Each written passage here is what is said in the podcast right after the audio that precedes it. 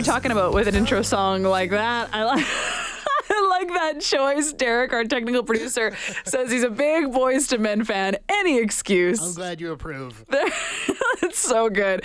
Uh, we're talking about birth rates in our country because they are on the decline. Canada just had its lowest number of births in 17 years. So, what exactly is going on? What's driving this change? Our guest is an associate professor of sociology at Western University, Kate Choi. Kate, thank you so much for making the time. I really appreciate it. Good afternoon. It's a pleasure to be on your show. I, you know, I'm sorry. You are Dr. Kate Choi. I'm sorry I didn't introduce you correctly. Let me give you the title, which you so deserve. Uh, thank you for joining us and for talking about this. Something that we, you know we've mentioned before on the show, talking about this decline in birth rates, and yet now we're getting some more real data behind it. So, is there more to this story, Kate? That Canada just had its lowest number of births in 17 years. Help us kind of unpack that and understand what that means.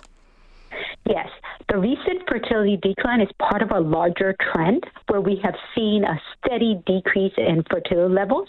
It is also a pattern that is consistent to those observed in other countries like the US, many European countries, and East Asia. But the magnitude of the short term fertility decline is likely larger than what we'd expect. And a lot of it is coming due to the cost of living crisis that Canada is currently encountering. So, are, are we talking about less fertility overall, or people are we, are we talking about choice here? So what we are seeing is we can't really tell if there people are choosing to have fewer children. What we can tell is that they are having fewer children. So um, that's what we are seeing in terms of the fertility decline. It's likely the case that the fertility decline is both a product of delays in fertility as well as foregone fertility. Is this a, now a, a, new? I mean, we're talking about the lowest number of births in 17 years, but what's been the trend over the last couple since COVID? Has that helped really shift gears and shift mindsets?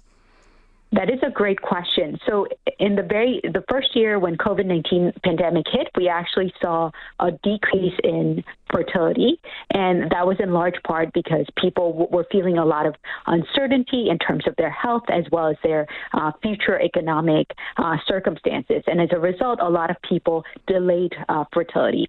In the second year of COVID 19, what ended up happening was that those individuals who had delayed uh, fertility, particularly those who were at the very end of their reproductive years, actually caught up and fertility rebounded as a result of this. And now, it, during this time, we're seeing a 5% decline in year to year fertility rates. So we're seeing, uh, again, the story that we've, we've heard before about people choosing to have children later in their life. Is that right? So they're having uh, children later in life, but if people keep delaying fertility up to a beyond a certain age, a subset of those individuals are going to forego sure. having children. Right. And you said the amount of children that people are choosing to have is also going down as well. So what are some averages looking like for for Canadians? That is a wonderful question. And in terms of the data in 2022, uh, the total fertility rate is, which is the average number of children that women throughout their reproductive years at the population level would have is 1.33, which is well below the replacement rate of 2.1. Is this something that we're we're concerned about globally as as a country? What does this decline or any sort of downward trajectory sort of lead us towards? We are concerned about it, both in, in terms of the country as well as globally. Uh, many uh, countries that are developed countries, uh, their fertility rate is once again well below the decline, with places like South Korea having a total fertility rate of 0.78, for example. And uh, the the problem that emerges when you have rapidly decreasing fertility is the is that you will also have a rapidly aging population, and that of course has implications for the amount of labor force that will be available in the future. Um, it will have implications for economic productivity and also with the rapidly aging population, your healthcare costs mm-hmm. and healthcare needs will also increase. There will also be an expanding demand for the care of elderly adults. You touched on it a little bit earlier, and I'm hoping you can expand a bit more on the high cost of living being something that's kind of reframing people's minds when it comes to choosing to have kids, or in this case, choosing not to have kids. So, how does cost of living play into this? So, giving birth to a child and rearing the child until uh, the the child reaches adulthood is an expensive endeavor, requiring long-term investments in time, money, and emotional resources. With housing prices and other costs of living being so high, people may not be able to have the type of lifestyle that is conducive to having children and raising children. Mm-hmm. So, what they will end up doing is they will delay and some will even forego fertility altogether. Are people choosing to sort of keep their options open? What about egg freezing or fertility treatments being explored by people?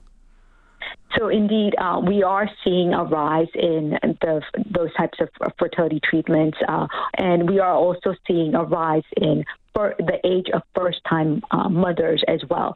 So, indeed, we are seeing that people are delaying fertility. But at the same time, um, if the cost of uh, living crisis continues for long periods of time, large segments of the population will not be able to have children because they cannot afford them. Was any of this information that came out in this new report from StatsCan, um, did any of this surprise you? So uh, it's very much in line with what we would expect. Um, whenever uh, in we have seen through empirical research that when housing prices are high or housing prices are rapidly increasing, people tend to delay and even forego fertility. It's also very much in line with the patterns that we have seen for long periods of time where fertility has been decreasing in large part because a lot of the economies in developed countries are transitioning from a single male primary breadwinner model to a dual earner model and creating competing demands on women's time. Hmm. Dr. Choi, thank you so much for making the time to explain some of this. Really interesting. It's a pleasure to be on your show. Of course. Take care. That's Dr. Kate Choi, Associate Professor of Sociology out of Western University, talking about this new report from StatsCan. Canada just had its lowest number of births in 17 years. So, obviously, seeing a huge decrease in birth rates in our country. Despite the drop in births, though, our population has been growing at a record setting pace. We surpassed the milestone of 40 million people earlier this year because of a focus of increased immigration.